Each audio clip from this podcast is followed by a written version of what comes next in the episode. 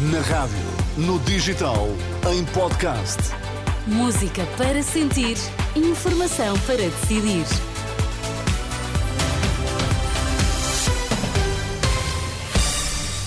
Manhã de quinta-feira, muito bom dia, seja bem-vindo. Vamos saber das notícias. Sérgio Costa, bom, Bom dia. dia. O que é que está em destaque nesta manhã? Caso das gêmeas brasileiras, Marta Temido sai em defesa de Marcelo. Morreu Henry Kissinger. O que é que está em destaque no desporto? João Fonseca, bom dia. Ana, bom dia. Liga dos Campeões, Benfica e Braga empatam e adiam o futuro nas competições europeias para a última jornada. Temos pela frente uma quinta-feira de chuva em todo o país. Estão 17 graus em Lisboa, estão 12 no Porto, 18 em Faro, 11 na Guarda. Vamos lá. As notícias na Renascença com Sérgio Costa. Marta Temido em defesa de Marcelo no caso das gêmeas brasileiras. A ex-ministra da Saúde garante não ter dado orientações aos serviços do Hospital Santa Maria para qualquer tratamento de favor a duas gêmeas de origem brasileira com um tratamento de 2 milhões de euros cada para atrofia muscular espinhal.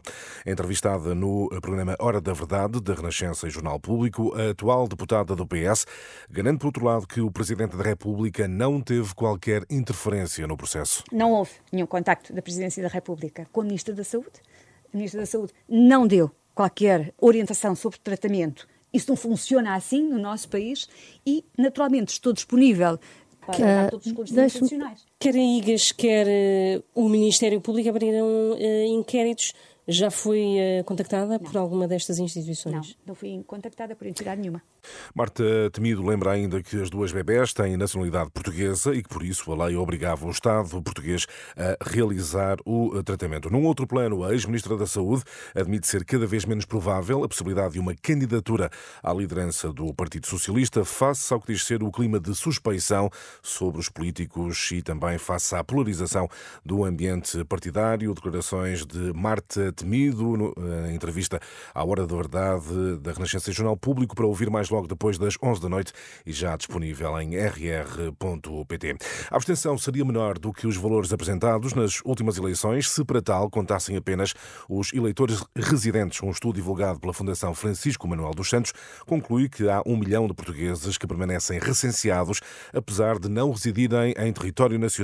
Se o universo de votantes nas últimas legislativas tivesse sido apenas o dos residentes, a abstenção teria caído 7 pontos percentuais dos 42% para 35%. João Cancela, investigador da Universidade Nova, diz que o problema da abstenção técnica já não está nos nomes de falecidos nos cadernos eleitorais, mas em portugueses que imigram e continuam recenseados no país. Já não podemos falar em eleitores fantasmas, mas podemos seguramente falar em eleitores imigrados. E aqui essa é a grande questão. Aqui o, grande peso, o fator crucial que nós encontramos para ajudar a explicar este desvio é a presença nos cadernos eleitorais eh, em território nacional, Portugal continental, Madeira e Açores, de pessoas que, na verdade, não vivem em território nacional. Mas estão recenseados na Mas sua estão recenseados. uma morada em Portugal. Ah, Podemos chamar-lhe a morada A casa anterior, de família, pode ser a morada é? dos pais, eh, aparecendo como estando residindo naquela, naquela morada. É Este é um estudo da Fundação Francisco Manuel dos Santos eh, para conhecer em rr.pt.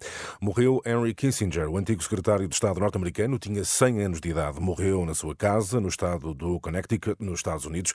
As causas da morte não foram ainda eh, reveladas. Pelo menos dois mortos e sete feridos, três deles com gravidade, num alegado ataque terrorista em Jerusalém.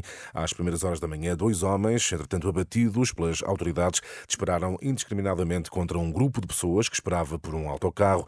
Numa estrada que liga Jerusalém a Tel Aviv, um ataque que ainda não foi reivindicado, um incidente no dia em que se sabe que vai ser prolongado por mais um dia o cessar-fogo entre Israel e o Hamas, que terminava esta manhã, informação avançada pelo Qatar, que tem mediado negociações para a libertação de eh, reféns a caminho da fronteira de Rafah.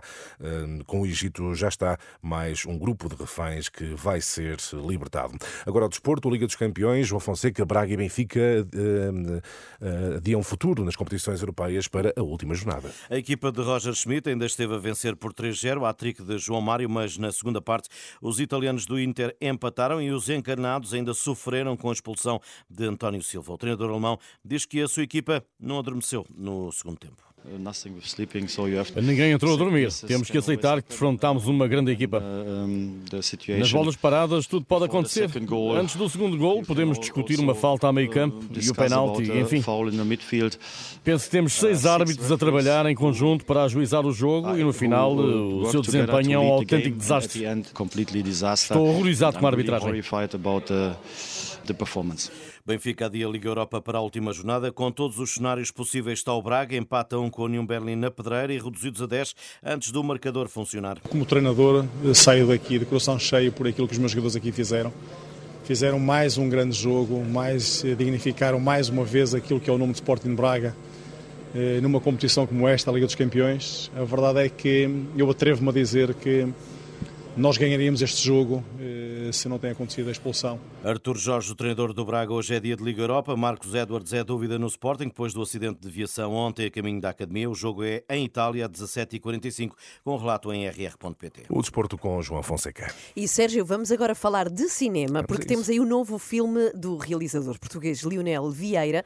Chama-se O Último Animal e é inspirado em factos reais. Exatamente, chegou hoje aos cinemas uma longa-metragem que mergulha no submundo do Rio de Janeiro, onde o jogo do bicho é prática e meio de financiamento para escolas de samba, mas também para negócios ilícitos. Rodado durante a pandemia, em favelas do Rio, o filme conta com atores como, por exemplo, o português Joaquim de Almeida. Maria João Costa antecipa.